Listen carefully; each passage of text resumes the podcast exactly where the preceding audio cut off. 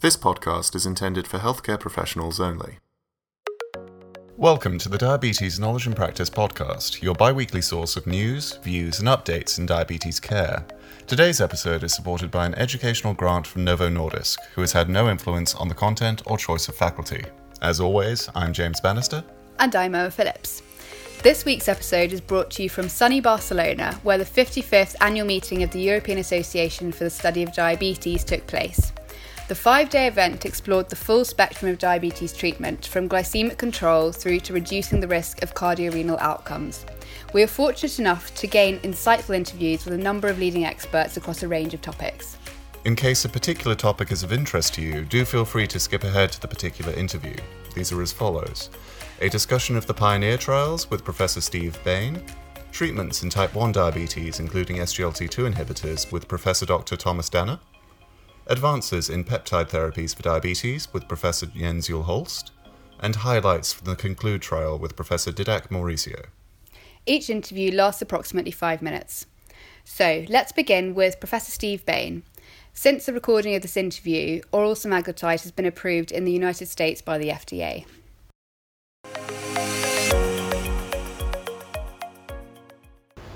Okay, so the Pioneer tr- trial program is looking at an oral version of semaglutide. Semaglutide is a once weekly GLP 1 that's currently uh, marketed and used in the UK and elsewhere in the world, um, but has to begin as a subcutaneous injection.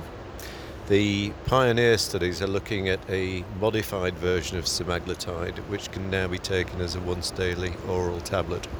And the way that this has been made available as an oral medication is by the addition of something called SNAC, which somehow manages to modify the pH of the local environment in the stomach and enhance the ability of the semaglutide molecule to get through into the circulation.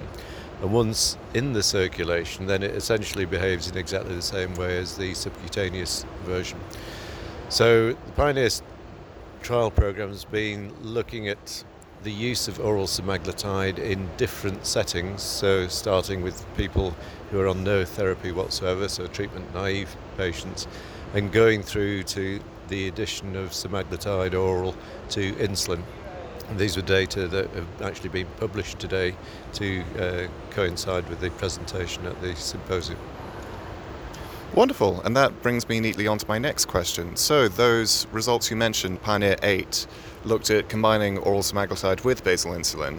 Based on these data and experience with existing add on methods such as uh, the premixed insulin and GLP combination or once weekly GLPs on top of basal insulin, could you comment on if the oral formulation improved outcomes or patient experience on the medication? So, in, in terms of longer term outcomes, these are clearly short regulatory studies, typically 26 up to 52 weeks in length. So, we don't know anything about the longer term outcomes, but we can surmise that they will be similar to those seen with other GLP uh, GLP-1 receptor agonists that lower blood uh, lower blood glucose, lower weight, and also have a beneficial effect on, on blood pressure. Um, in terms of how these things will all fit together, it's very difficult. I, NICE currently would suggest that after basal insulin has failed, that you might progress to fixed ratio insulin, such as a premix. Uh, others would suggest that you go on to a basal bolus regime, perhaps with the intermediate step of a basal plus, meaning basal insulin plus a mealtime insulin, then two mealtime insulins, and so on. Uh, there is, of course, the option of adding in GLP 1, which these days can be weekly subcutaneous injection in theory, if people have been through the modern guidelines, they would have already experienced GLP-1 before basal insulin, but there's lots of patients out there who went on to basal insulin way before GLP-1s were available. And indeed, there are many people who are on basal bolus regimes where they really have inadequate control and are, are not manipulating the insulin dose in a way that they should, and so would probably benefit from just basal insulin and GLP-1. Whether it's going to make it easier for the transition to basal insulin GLP-1 just by virtue of it being a tablet rather than an injection is difficult to say. There is the issue that the tablet has to be taken 30 minutes before food or breakfast. Um, in the clinical trials, that hasn't been a drawback, but it may be in real life. And then you look at where the fixed ratio combinations of basal insulin and GLP-1 fit. So Xultophy that we currently have in the UK and Soliqua that's coming through in the very near future. So it all gets to be really complicated, and I think it boils down to it being individual choices for individual patients. Wonderful. Thank you so much for all your time today. Next, we have Professor Dr. Thomas Danne discussing the SAGE study, suitable targets in type 1 diabetes, and the role of SGLT2 inhibitors in type 1 diabetes. Uh, so, first of all, looking at the results of the SAGE study presented on Tuesday morning, uh, what sort of key highlights do you want to bring out to the audience, and what do these mean for changes in clinical practice? Well, I think it is, uh, of course, uh, for, for many years we have been relying on blood glucose monitoring all over the world, and uh, it's slowly shifting that more and more people are using continuous glucose monitoring, and uh, I personally feel for good reason uh, they are doing so. Um, of course, it is still not reimbursed in many places. Uh, their access is limited due to simple access issues. But in those countries where there is easy access, uh, people are using it in type 1 diabetes, and they have, of course, uh, the added benefit that they don't only have point measurements of glucose, but they're changing to analyzing glucose trends, and uh, this uh, is not immediately leading to an improvement because only when it is accompanied with education, and that's really the gap that, that we need to fill to really reap the benefits of, of these new technologies uh, in having adequate patient education. And I guess that's uh, the work in the future to, to have that uh, available around the world. Wonderful, thank you. And another key focus we're seeing at this Congress is the use of SGLT2 inhibitors in type 1 diabetes. Could you please comment on how these should be used or any sort of particular patients that would benefit from their use?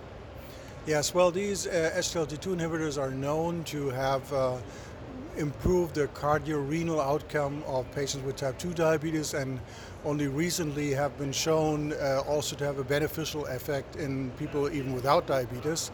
So it is quite uh, easy to think, well, type 1 diabetes patients are of particular risk for uh, negative cardiorenal outcomes, that this would also be a long term benefit in, in those patients.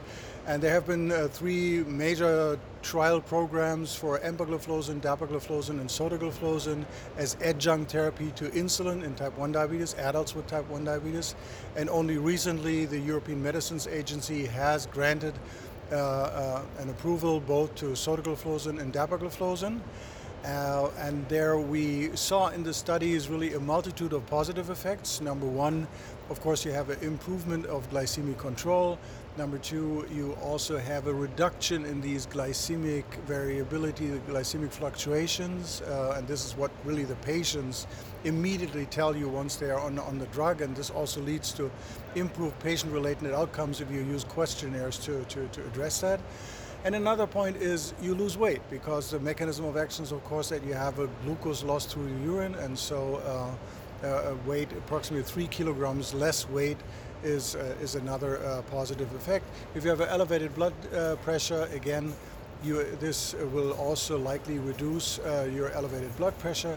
So there is a lot of positive cardiorenal outcomes likely if we look in the distant future. Of course, we don't have these studies yet, but in the short term, there is enough to really think of many patients using it.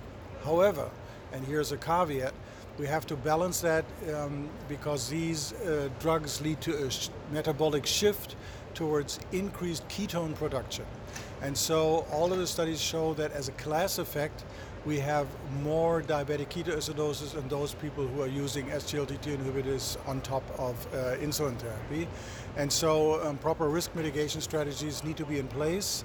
And the EMEA therefore has said, well, let's limit the approval to those with a body mass index above 27, the obese patients with type 1 diabetes that we see more and more today because, of course, you have to take extra carbohydrates in case of hypoglycemia, so many people actually gain more weight than they would like to.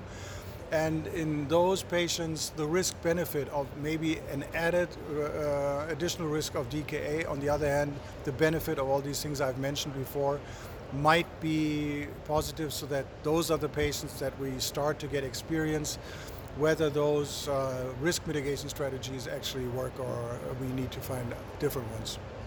Wonderful, thank you so much. And on the topic of ketoacidosis, would you recommend the use of technology such as ketone monitors to address that, particularly in type 1 patients receiving SGLT2 inhibitors? Absolutely, and I, I guess that's really uh, also kind of a, a shift uh, in, in the way that we have been thinking. Very similar to the way that in the old days we have measured urinary glucose, then there was blood glucose, now we have continuous glucose man- uh, monitoring. Uh, urinary ketone monitoring was there for, for many years, unpopular, many people didn't do it, but now we have devices for blood ketone monitoring. And the nice thing is the blood ketones are measuring beta hydroxybutyrate, which is really the metabolite that is the, uh, the single metabolite that tells you about the development of DKA, while urinary ketone monitors acetoacetate, which is just uh, further downstream and is much slower to show uh, um, um, danger of DKA and also is much slower in going away when actually the problem is already resolved in the blood. So the blood ketone monitoring really gives us a point of care testing which is in real time showing you your risk of uh, DKA and uh, alerts you that something is going on. Excellent, thank you. And my last question for any patients exhibiting symptoms of diabetic ketoacidosis, what management strategies would you recommend? Well, uh, we have proposed something called the STITCH protocol uh, for those people who are on SGLT2 inhibitors and who actually have signs of elevated ketone levels. This means the ST for stopping the SGLT2 inhibitor immediately because once you don't take it, of course, then you reduce this uh, shift towards ketogenesis. And the, the most important learning, which is counterintuitive to, to our patients, is if you feel unwell and you're on a SGLT2 inhibitor and the DKA is evolving, you need both insulin and carbohydrate. And that's, of course, not what comes into your mind when you're feeling nauseous and, and maybe even vomiting. Uh, but once you have insulin, and if you have not a very high sugar, you have to give carbohydrate, then the ketones go away quickly uh, because this is the way that they are metabolized and then the risk of DKA is going down and if you have a blood ketone meter you immediately see that your values are improving. But it's the part of learning because obviously a patient who doesn't feel well, first thing he does, I, I don't eat because I don't feel well and I don't take insulin because I don't eat. And that's exactly what we have to change. That's a piece of education we have to tell the patients.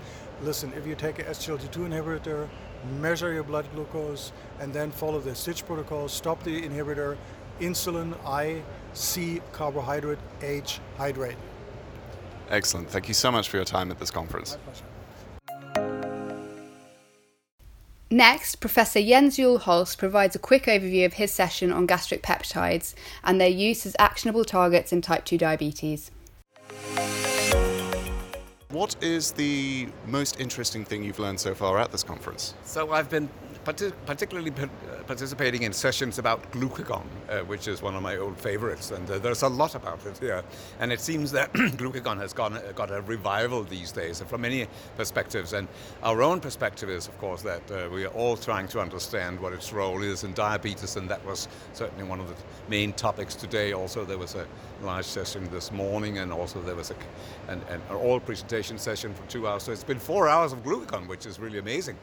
Uh, so what, what were the main uh, things? It's still difficult. It's still difficult to understand. And one of the things that we have trouble in understanding is why, why does glucose normally inhibit glucagon secretion? So there were a lot of molecular mechanisms uh, that were proposed and with more or less uh, convincing arguments, I would say. so um, that has been a, a, major thing today. And so tomorrow uh, I will be participating in, and, and, I've also followed other sessions about incretins and incretin therapies in diabetes, of course, where we now have um, this striking discrepancy between groups that promote the use of GIP antagonists for diabetes use and those that promote the use of GIP agonists for diabetes therapy. And the idea is that both of them seem to do the same thing. And I, I'm going to show experiments and experimental data where you get almost identical results in experimental animals with GIP agonism and GIP antagonism. So what I will be proposing tomorrow is a little bit technical thing about receptor internalization and arrestin recruitment, which are some of the molecular details of GIP's action on the beta cells. But that's going to be a lot of fun. And uh, I'm pretty sure that we can't resolve the problem. But, but, but the thing is, of course, that um, the, there are clinical results out there that uh, that show that a combined GLP-1 GIP agonist has tremendous results on body weight and hemoglobin A1C in type 2 diabetic individuals. And uh, I mean that is it's it's so such a powerful effect that everybody, you know, has shifted his her minds and said, "This is really interesting. We have to dive into GIP from now on." And many companies are doing that, many laboratories. So it's a reality. I mean, we have to face it. There's really something new going on here. So uh, people working with that, they're they're busy these days. Marvelous. And do you see those dual agonists or dual antagonists becoming more of a useful therapeutic in the future? I'm pretty sure that we will see uh, combined therapies. And um, from a company perspective, um, the use of monomolecular uh, agonists com- combinations or dual agonists is a big uh, advantage because it is much, much, much cheaper to carry through a development program with a monomolecular agonist than with a combination of two compounds because you have to uh, do the full regulatory um, uh, process on, on both of them if you, if you have if, if you have a combination rather than a monomolecular. So it's, it's, it's a, a tremendous advantage. advantage and perhaps also a little bit from the patient's point of view that, uh, I mean, if, if there are injectables, you'll have to inject yourself once with one and perhaps twice with the other. but in principle, from the medical point of view, uh, there are theoretical advantages from combining things so that you have full control of what you add in from one side and from the other side. Uh, so, so from that point of, of view, uh, it's not so sensational with the co-agonists, but I'm pretty sure that the combination therapies will be very effective. And there are there are wonderful, uh, powerful combinations on their way. One is GLP-1 glucagon combinations. There's still a lot of work to be done, and some of it has been uh, touched upon here at the Congress. Um, there's still a lot of work to be done in that respect, but the idea here is that you can combine the very powerful effects of glucagon on food intake, and also, as shown in actually one of the studies in the poster session yesterday, um, you can do that without interfering too much with glucose regulation, which will come as a surprise to some. There was a, a long-acting glucagon agonist uh, shown in one of the posters. Um, and there will be uh, other uh, GLP-1 GIP co-agonists as well. Um, I would like to mention that there are also co-administration, co-agonism for GLP-1 and PYY, which is the company, or which is the thing we see in the patients with bariatric surgery uh, because that is what is released after the meals in these patients. So that combination should have unprecedented uh, weight losing properties. And uh, although this, these are early days for the combination, uh, there are some studies. Um, we have done some ourselves and I presented some where we do see these very powerful effects on food intake of the combination of GLP-1 and PYY. And then there is uh, amylin and GLP-1. Uh, amylin again is also very powerful suppressor of appetite, and where a long-acting amylin seems to be doing fantastic things, and uh, the combination of GLP-1 and that is also going to be extremely exciting to follow because it seems to be very, very powerful. So I, I think there is a lot of things happening. So uh, compared to previous congresses, uh, the focus on obesity is of course big and and and we are now not you know dealing with three four kilograms of weight losses. We're up in the two digit figures. Uh, we're beginning to really move the field. We're beginning to see some very powerful effects on this. And that has tremendous importance for both diabetes and for obesity as such because there's no doubt that the best therapy for type 2 diabetes that is weight loss. So uh, if you can get that well you're in business Magnificent. And finally, what are your thoughts on the focusing on cardiorenal outcomes and more of that level of data at this Congress? So, so of course, um, there's a big emphasis on the SGLT2 inhibitors and the renal outcomes, and that is justified. This is sensational, really. It is fantastic, and it's really a great relief for the patients that we finally have a, a therapy for the diabetic uh, kidney disease that uh, is so such a big problem, and it really, really deserves all the attention it can get. I, am very impressed with that. I, I must say, it's, it's, fantastic. There are also effects of the GLP-1 agonists on, on renal disease, and we'll have to see uh, once they start to compete. You know, again, so why not, in the best of all worlds, combine the two because they're likely to have completely different mechanisms of action, where GLP-1s are perhaps likely to interfere with vascular function and atherogenesis, and the other one has this very mechanistic effect of, of losing the glucose in the urine, interfering with sodium transport in the kidney. So, so that is that is uh, uh, that is completely justified. The other thing, of course, is the cardiovascular business, and that's a little bit harder because we don't have really a good understanding of the mechanism of action of be it the GLP-1 agonists or the SGLT2 inhibitors for that matter. But that shouldn't stop us from looking into it, of course. Um, and fortunately, there is now sufficient data to, to state that yes, there is a good effect on uh, cardiovascular disease of both groups of pharmaceuticals. The GLP-1s are particularly good perhaps at preventing and treating atherogenic lesions. The SGLT2s are, inhibitors are very good at treating what is very important these days, heart failure.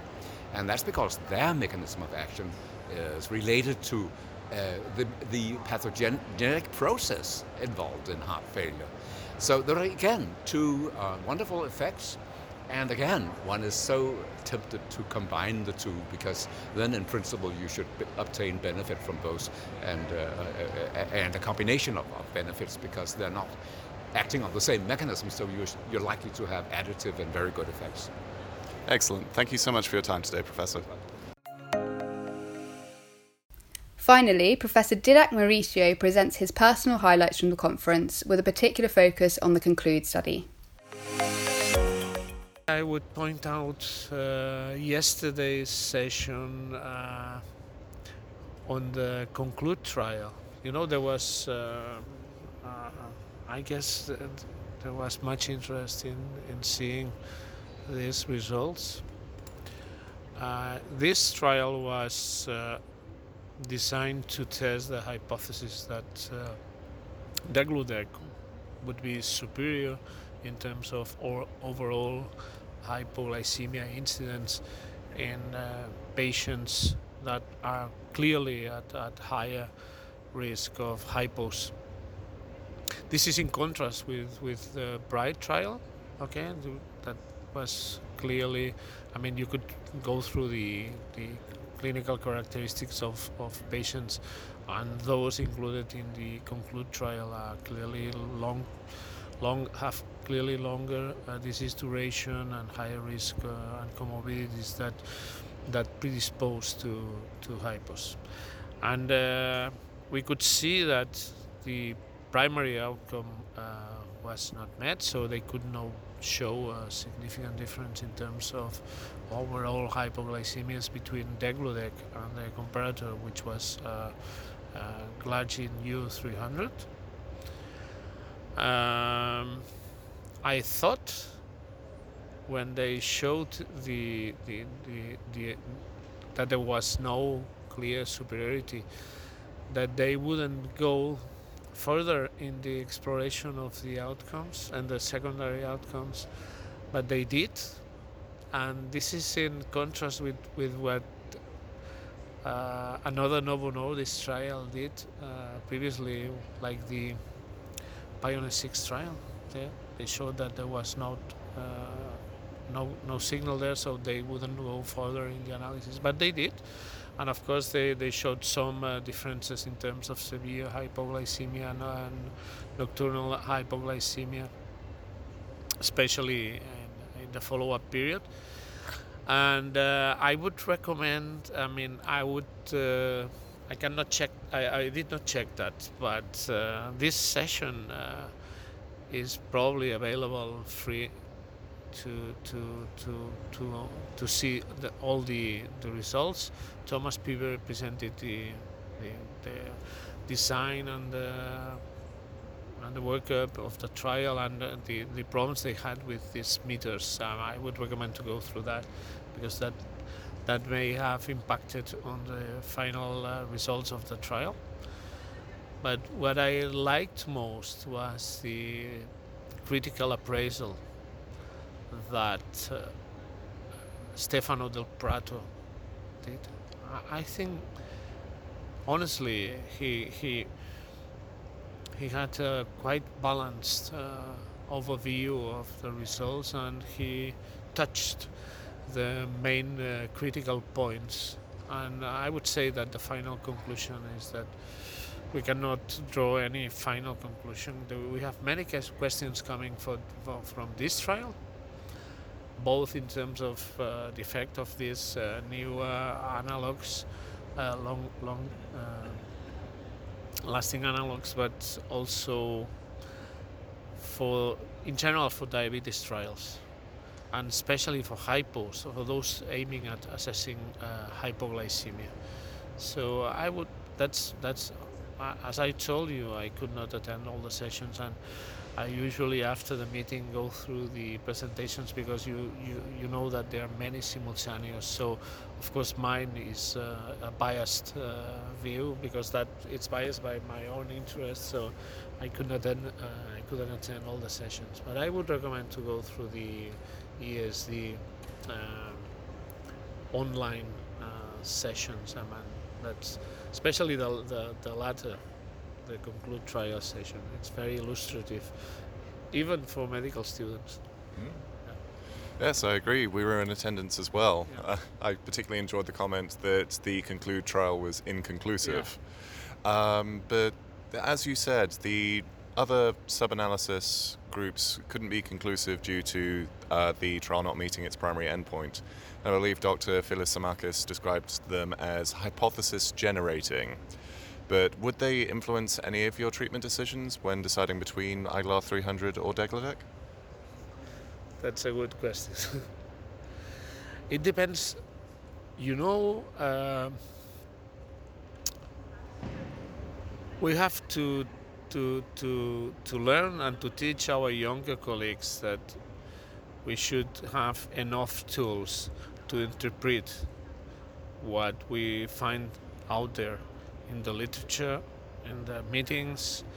So that's why I, I, I told you that uh, this was quite illustrative of on how you use the scientific information that may have an influence that sometimes is not based in uh, in what you in, in, in the conclusions that you could draw from scientific information.